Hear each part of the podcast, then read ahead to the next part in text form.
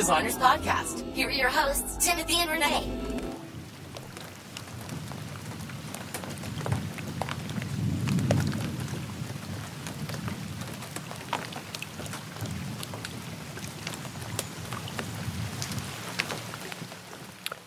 Hey everybody, welcome to Tone Benders.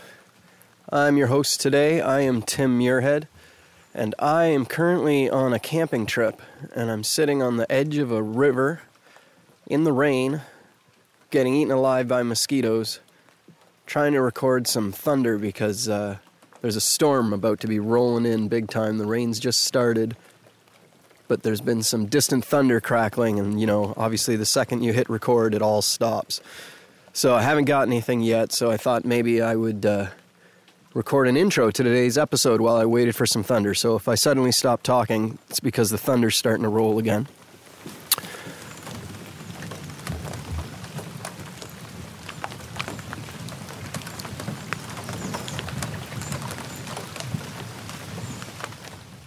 Know if you could hear that, but there's a little one rippling off in the distance, so hopefully they start getting closer.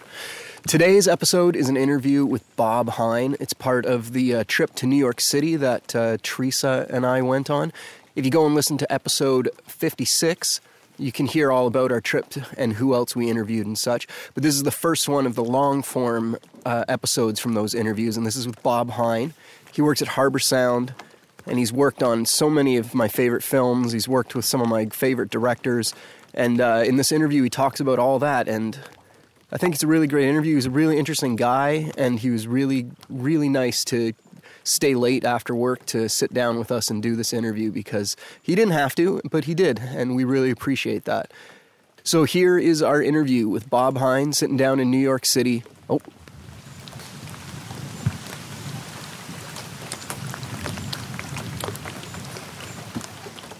Another little one rippling by. Anyway, I'm on a river in northern Canada in the rain, being eaten by mosquitoes, and now we're going to cut to Harbor Sound in downtown Manhattan. Here we go, Bob Hein.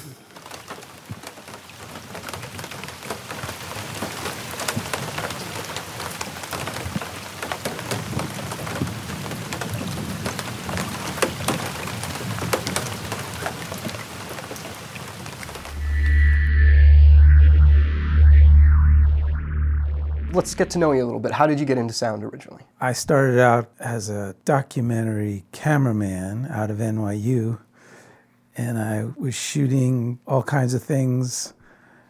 And I was asked to sound edit something. I said, Sure, I'm doing everything. I'll do it. And I loved it. And next thing I knew, I was hired on a TV show as a sound editor, as a young guy. I just found it to be my niche and the documentary camera stuff, which was almost impossible to make a living at, went by the wayside. But I love that too. But um, something about controlling this space and creating all these sounds kind of worked for me as a as my personality. I don't know exactly how to explain it. yeah. I realized that if you're going to do this, features is the kind of apex of the craft. So I decided I needed to get into features. This is an interesting story, actually. So all the features in New York were posted in two places in the Brill Building at Sound, Sound One, One. and at Tadio at 54th Street. And that building is gone and Sound One is gone now. But at the time, that was it. It was a very small industry. And when I was trying to become an assistant, and I tried to get on Reds, which was the big Warren Beatty movie. And I spent a lot of time hanging around there, and they were very nice to me, but they never hired me. So I went to the Brill building one day out of the blue, and a friend of mine was working there, and he introduced me to Chic Ciccolini, who's since retired, but was a sound editor in New York for features. And Chic said to me, You want a job? I said, Yeah, that's what I want. He said, Come with me. And we walked down the hall, and he sat me down, and I started working. so that, that's how I got started in features. But it, I was looking for maybe a year before that happened. And uh, then I was an assistant for a couple years until I broke into supervising. And Woody Allen hired me on Radio Days, which was quite a great thing. Yes. It was a great movie, and in those days, Woody was. Um, I'm not saying he's not involved now, but he was. He was at the mix every day, and he was very hands-on. It was very exciting to to work on films of his, and that was the beginning of my career as a as a supervisor. So you've worked with Woody Allen for many years. Many now. years, yeah. Yeah, and could you describe your relationship with him? It's a working relationship, mm-hmm. I would say strictly.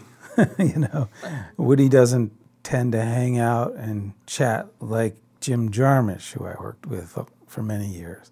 Jim Jarmusch and Woody Allen are kind of opposites in that regard.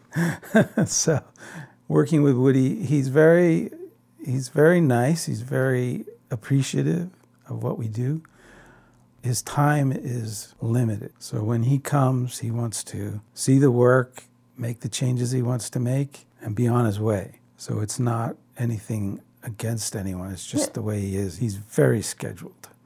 so, but he's very nice to work with. Does he give you a lot of creative leeway, or is it? When I started, he was at the mix every day. Now he only comes to review. So over the years, we know what he likes and he trusts us. Plus, we work with the editor, Alisa Lepselter. She knows what he wants. We all have a mutual goal which we work towards before we bring him in, and we're very careful not to show him our work until we feel very comfortable with it. So we spend a lot of time perfecting Woody Allen movies before he sees it. And when he walks in and watches it, usually he's pleased and he'll have a handful of comments, but generally he's very pleased with what we've done. I work with Lee Dichter on those films, and Lee Dichter and I have been doing this together for many years. So we kind of collaborate with each other and just get to that place we know that is going to please Woody. So And Jim Jarmusch is the opposite. opposite Jim, Jim comes to the mix, and we hang out and laugh and talk, and we also work, and that's also fun and cool and very uh, inspiring. But Jim is a storyteller. He's an amazing comic, I would say. So it's just a joy to have him come in and, and work with him. Jim and I started on Mystery Train, and we kind of hit it off right off the bat. So I've been doing all his movies also. While we're on the subject of directors, uh, you also worked on one of my favorite films, The Royal Tenenbaums. Yeah, So what was it like working with Wes Anderson? Wes was great. Wes knew exactly what he wanted, and he asked for the whole universe. Wes wants everything imaginable at the mixing stage. And a lot of it he doesn't keep, but he knows what he wants to try. So he has a gigantic imagination, as we all know. And uh, it was, for sound, it was creating things from imaginary places and creating different colors that you didn't necessarily expect to feel. That film was so good that we had a preview for that film and it scored so high that they didn't edit one frame of the picture after the preview. It just worked. It was just one of those movies that everything about it just felt right. Yeah. He would spend all day with us at the mix. We'd listen to everything and decide yay or nay, you know, because there was a lot. And it's a simple, it's actually a simple film. Mm-hmm. And it didn't call for a lot of sound. So we chose carefully what to keep in it. All I know is we had a really good time and everybody knew we were working on a, a really good film. So everyone was charged up about it. Let's move away from talking about specific directors Yeah. and kind of talk about uh, your approach slash process to sound design a little bit. When you're uh, hired to work on a picture, I assume you have a pool of people that you normally work with. Yeah. Well, I, I spot with the director. I don't bring anyone else into that because it, it's hard to like go into that place where you come up with ideas with a lot of people around. So I do that on my own, and then I'll meet with each person that's in charge of their certain aspect, and go through all the ideas and all the notes and all the issues. And off we go. And lots of times we don't have a lot of time. New York films don't get a lot of time. So sometimes it's not until I receive everything that I go back and tweak things to get ready for the mix. Like Foley, for instance. I don't go to the Foley stage. I mm-hmm. don't have time. Some supervisors can go, but we don't have time here. So I wait till it comes back, and if there's anything out of place, we ask them to do it again, and that's how that goes. Of course, I give them notes up front. Yeah. But, and lots of times I like to record outside the Foley studio itself. You know, lots of the films we work on are in apartments in New York or homes around, and I find recording in a real location is the way to go, with, even with all its problems and issues. So I work with a bunch of Foley people who do that, and actually they've turned a house now into a Foley studio, Oh, cool. which has always been the kind of ambition here because we're not doing giant special effects movies like in LA as much as smaller intimate films. Well, what do you do on the pictures uh, beyond I do the eff- the sound design aspects and the effects. I used to be a dialogue editor before I supervised. I was the dialogue editor, but effects is kind of where you do the magic. So I I gravitated toward that. You know, that's where the imaginary world lives in the sound design. do you mix as well? Yeah, I mix the effects side. I, I don't your own effects. I, yeah, I don't mix an entire film myself mm-hmm. because I've never gotten to that point where I can say oh, I'm going to mix your dialogue, whereas some other sound supervisors have. But for me, it's somebody else who's perfected that craft, not me. so, so I stick with the effects side. Film comes in, you get the dialogue from the picture editor, you have a meeting with your dialogue editor. Yeah. Are you sitting with them again before you go to mix, or like how hands on you? with- issues, only on specific issues. Because uh, I mean, these people have been with me for quite a long time, and we know what the hazards are generally. But sometimes a particular thing will just need attention, so we'll we'll sit and talk over that stuff.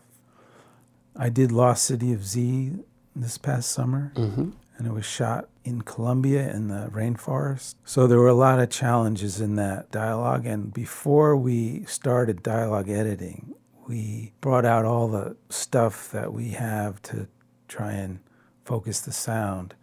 And we determined what we could save and what we couldn't save before we started editing. It would become a huge ADR, and it was also the, in the director's interest not to loop because the performance were, you know, live in the Amazon. It's hard to get back there in an ADR studio. So in that particular case, we, you know, we saved stuff before we edited it to know we could, and then when the editor got it, they refined that technique. Everybody was very pleased. There's there's some great tools now that we can use for. I'm sure you've heard the iZotope stories. Yeah, You just have to be careful with it. Yeah, you can take it too far. if you take it too far. I worked on another movie. I won't mention any names, but somebody decided just to generally iZotope everything. That didn't work out you know, we tend to EQ the stuff before we iZotope so that if there's anything that we can actually EQ out, then iZotope isn't worrying about it. Um, and then CEDAR usually comes after iZotope. And we mix in the ADR that goes with it, and we're, we're on our way. So when you're doing sound design for the listeners right now, we're in. This is your sound design room. This is where you do the majority of your work. Yeah. I noticed that you had Soundminer up on one of the screens there. Yeah. Uh, do you do a lot of original recording for films, or do you mostly work with library? Or We try to do as much original as we can for every film. Um, Lost City of Z was in the Amazon. So instead of recording myself, I reached out to recordists that I found that had been in the Amazon. And we bought, and mm-hmm. people gave us recordings. lots of the films we work on are in New York City, and this sound of New York is always changing. Like, I think it was two years ago, the cops added this very low frequency. I forget what they call it. Uh, that's funny you should mention that because we were walking last evening and a police car went by and we were just like, "What is that? I've never, Yeah. heard, I, I haven't heard that one before." So that was not available. yeah, of course. So we went out and recorded that, which sounds easier than it Yeah, actually is. You know, you're say. dealing with police. Luckily, we found a, one guy who said, "I'm going to drive around the block and come by, and when I come by, I'll turn it on." you know, so we did get the sound. But even the the traffic in New York is changing, and you have to keep recording. The car horns all change over the years, and so yeah, we keep recording. And the the film Paterson I just did with Jim Jarmusch, there's a bus in this movie, and they didn't record anything for it. So they got the bus, they drove halfway, they met halfway, and found some quiet spot. And Carl did a full recording on that particular bus. Unfortunately, that bus has it, it's a. If you see the film, it's it's obvious why Jim chose it, and it's one of a kind, and it doesn't run that well. so Carl recorded everything that he could with that bus, and it definitely is the base of the sound for the film, but we had to augment it with library stuff that that we have. So yeah, we do record for that's the whole goal of, of the soundtrack is for it to feel authentic and to be true and honest to the film. So anything we need to do to get there is, you know, how we go forward. You know, you don't you don't want to question what you're hearing as an audience. You don't want to distract you from the story. So everything that we do, we we strive to be authentic and real. And it, it becomes an issue because you you go to the producer, I need so much money to record this car for our film. And they give you the money under duress. You get it all arranged, you record the car, and there's issues. There's always issues. So exactly what you need is not what you get most of the time, even though they try as hard as they mm-hmm. can. So lots of sound editing is overcoming issues that seem like they cannot be overcome. I mean, that's a big part of sound editing. So mm-hmm. it's very rewarding when you overcome them, but very nerve wracking on the way. so, but that's a big part of it. You mentioned earlier that you thought New York Pictures had uh, a shorter amount of time to work on than the, the Hollywood counterparts, probably because they're more action oriented, maybe. Yeah. Uh, what, what is a typical schedule for you? An average kind of film usually is two months of edit and then 15 days of mixing. That's mid-size film in New York. Uh, smaller films get less. You know, you get five or six weeks, and then you mix for 10 days. The bigger films I've done in New York, I have more time and more mix time. So they're probably more similar to LA. They did Beauty and the Beast here at Harbor. Oh, cool. Warren Shaw did it, and he was on the movie for a year. so that's very unusual for New York. You know, I I probably did eight or nine movies while he worked on Beauty and the Beast. You know, mm-hmm. there's pluses and minuses to that. You know, I I enjoy being able to meet a lot of filmmakers and work a on a lot of different movies. So I guess that's a positive part of being in New York. Yeah. You do like it, your IMDb page is seemingly endlessly long with all the projects Yeah. that you've worked on, Yeah. and I noticed recurring, uh, as we mentioned earlier, Woody Allen, uh, Lee Daniels seems to be doing Mm-hmm. Yeah. all of his pictures with you. Uh, what are you bringing to the table that they keep coming back to you for? my answer will be humble, and maybe that's what they like about me, because I try to, I I try to understand them and fulfill their vision. And I'm sure all sound editors do the same thing. But I hit it off with the directors I hit it off with because they asked me to do something and I usually find it and they are thrilled because that's what they were hoping for. And there's also a personality thing that happens is Lee Daniels is an incredible talent and he's off the cuff a lot. He likes to experiment. And I love to also, so I go with it. Whatever it is he's dreaming up, I said, let's go for it. Let's see what happens. And and I don't know if everybody does that. I have no idea, but that's how I go about it. So I think Lee likes that about me. You know, he, he likes he likes to be going along and all of a sudden he makes a complete U-turn and goes in a totally different direction. And none of us have prepared for that.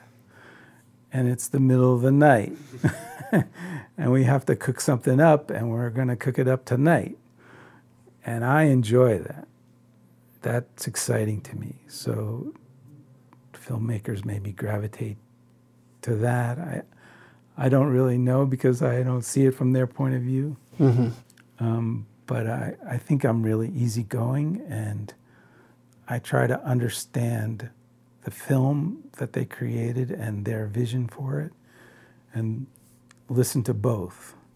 The film has its own place in that regard because sometimes the director's vision is different than what the film is actually saying. And so we realize that and we try to find out what actually the film needs. You know, it's funny because you do this all, you know, years and you do it every day, but when I actually am doing it, there's a certain amount of like joy and satisfaction that goes into it because you come up with something and it's really great. And like the film I'm working on now, um, Rebel in the Rye, a big part of this film is the inner journey of the character. And the director asked me to create the inner journey with sound. The destination is is unknown. It's a complete unknown. So you have to start just start. Yeah. Then you find things and you keep working on them and you embellish them and change them and then you arrive. You finally arrive on what you think is is is cool.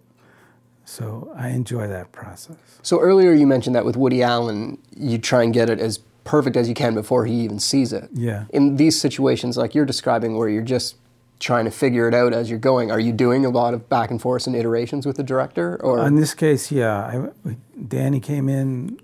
I, I did a pass on a couple reels, and I I asked him to come in before I did the whole movie to s- just see if we were going in the direction. And he came in, and we actually worked together. He spent the day with me, and we changed things. And you know, it was a it was a good collaboration because um, I was on the right track and we were happy with the material, but sometimes he wanted something different to happen. And we're going to do it again before we mix it. I just sent him the last batch of stuff. so, so we're going to get together and go through that process again. And some filmmakers are interested in that, and some are, are interested in waiting for the mix. Like Jim Jarmusch rarely comes by because for him the process gets in the way of the creativity. In a way, he likes to come to the mixing studio, let us mix a scene or two, and then listen, and then comment, and then go, get into it. And uh, he ignores us while we're working because he doesn't like it affects him. He doesn't like to hear what's being done. he doesn't want to know how you got there, he just wants He doesn't to want to hear it because I think if he hears too many variations of the theme, it takes him longer to get to where he wanted to be. You know, so he likes us present it to him, and then he knows if it's hitting what he wants. In um, Paterson, there's a there's a scene where there's a rapper in a laundromat, and there's a sneaker going around in the washing machine, and the sneaker is creating the beat that the rapper is creating his song to. And I took a shot at it. You know, it, it's got to be just right. It can't be off. If it's off, Yeah. it's fake. you That's know? an interesting challenge for yeah, sure. so it was a challenge. So I brought in the editor, Fonzie Affonso. It's a really great, great editor, and he, he listened. And the first pass, he felt what I did was too much. It was hitting it over the head, you know. so then I backed off on it and changed it. And actually, then we brought Jim in.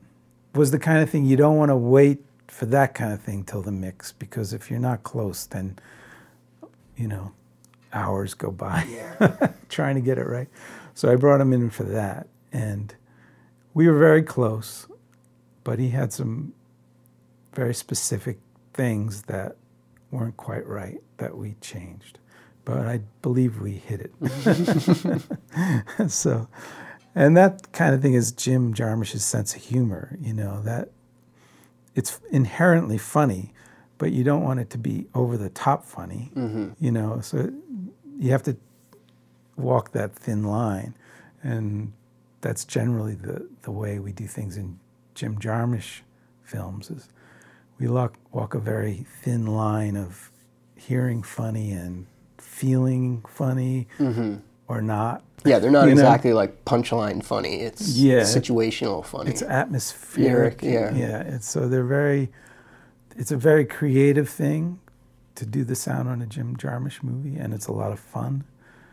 But it's very challenging also to get that just right. Mm-hmm. Yeah, and a little bit hard to describe. I was wondering if you could talk about how New York as a soundpost community has changed over the years. Uh-huh. well, at Sound One, it was a family. It was So you were full time at Sound One? No, I was freelance, Okay. but I had my own room, which they built for me. I was not part of Sound One, but You spent most I of your time there. pretty much there. And the picture departments and the sound departments were together like family.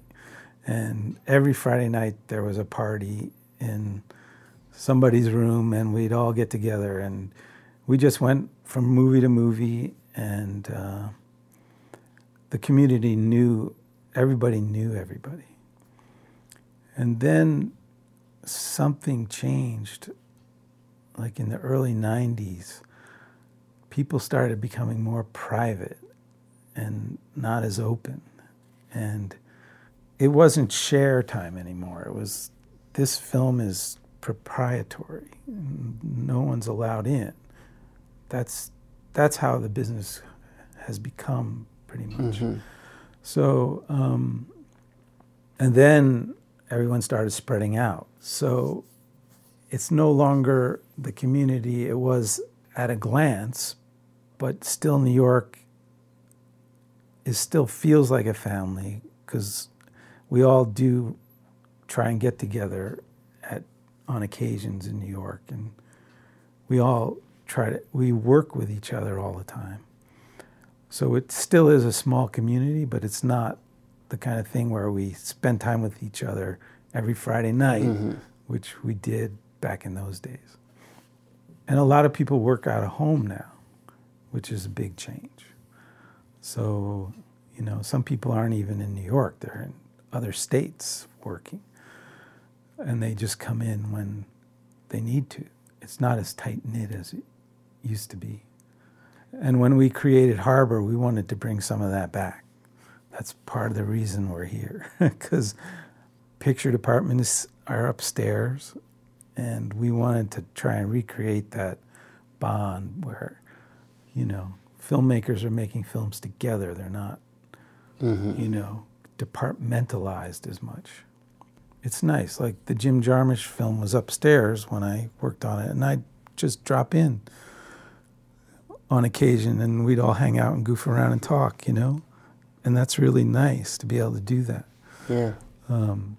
and it can happen again, whereas not many places have that anymore.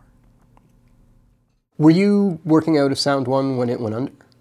Yeah. You were okay. I was So did you see that coming, or was that just you came in one day and the Uh, a- lock was on the door? this is such an interesting story that there's a window in front of the Brill building that's kind of blacked out. And one day I walked by it and I saw a sign that said, two floors re- will be welcoming new industries in two, 2000 and whatever it was, 14, I can't remember. And I saw the sign, and I'm on the two floors mentioned were my floors and one of our the big mixing studios, two big mixing studios of Sound. So I went upstairs and I said, "You guys see that sign out there? By the way," and this was like July, and everyone said, "Nah, that sign doesn't mean anything. Don't worry about that sign." So then that group bought Sound One. That equity group bought Sound One, and the owner of that equity group came to meet me like two days after they made the deal. And he sat down with me and he said, You know, we're going to do great things together. We're going to put a lot of money into this business. And it's so nice to meet you, and on and on and on. And we shook hands and he left. And then two days later, I came downstairs and I saw one of the Sound One employees crying. And I said, uh, that's that's over. Sound One is over. And went back in, and they, they had announced that they were closing the company. And they gave us a week to get out. And I was in the middle of a James Gray film called The Immigrant. We were mixing, and you can't go to James Gray and say, "Oh, by the way, you, you know, we're leaving, we're done, it's all over. We can't finish your film," you know. So we fought with those guys, and we got an extra week so we could finish the film. But then we had to leave. We just had to pick up and leave, and I was going on to another movie, and um, the gang I'm with here at Harbor went somewhere else, and it did not work out on any level at all. And we happened to get a call from Zach, who's the president of Harbor Picture Company. So we came over, and it was instantly obvious that this is where we should be. And we met Zach, and it just happened that fast. We saw that this was a place for filmmakers, you know, and Zach is a filmmaker, and everybody who works for him are filmmakers, even though they're business running editing facilities. So we cooked up Harbor, and it definitely brought life to New York that seemed to have vanished. Before Harbor, Warner Brothers wasn't really going at that point. There were a couple other places, but not enough for the the town. You know, everyone was worried. Where are we going to mix our movies? Everybody was excited that we pulled this off and did it. so it worked out. But now we have this space, and we also have a space on Hudson Street with editing and a television mixing room. So we have three locations now. And when we started, we just planned one studio and four editing rooms. That that was the idea. Now we have ADR, and think we have five studios now.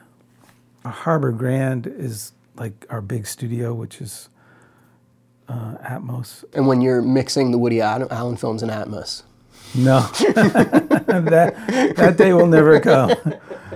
The evolution of Woody from mono to stereo is huge, and then finally we convinced them that we have to mix five one because the projectionists don't understand what to do with his movies, you know. So we we do mix five one. I don't think he worries about it anymore. But when the transition started from mono to stereo, we had to really convince him there was a scene there was quiet dialogue and i think there was an opera going the score was very intense and the ideal way to mix it was dialogue in the middle and the music out spread it out. Yeah.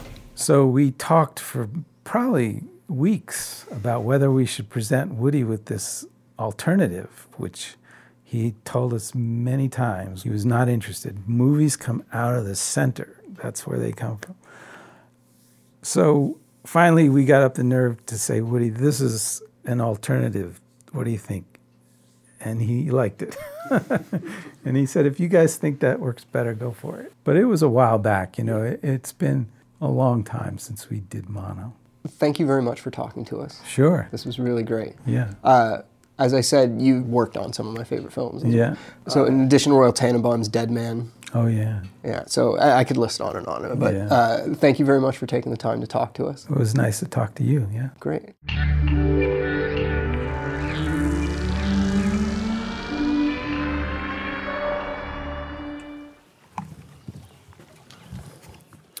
Okay, well, it's stopped raining here on our camping trip, and it's a beautiful day.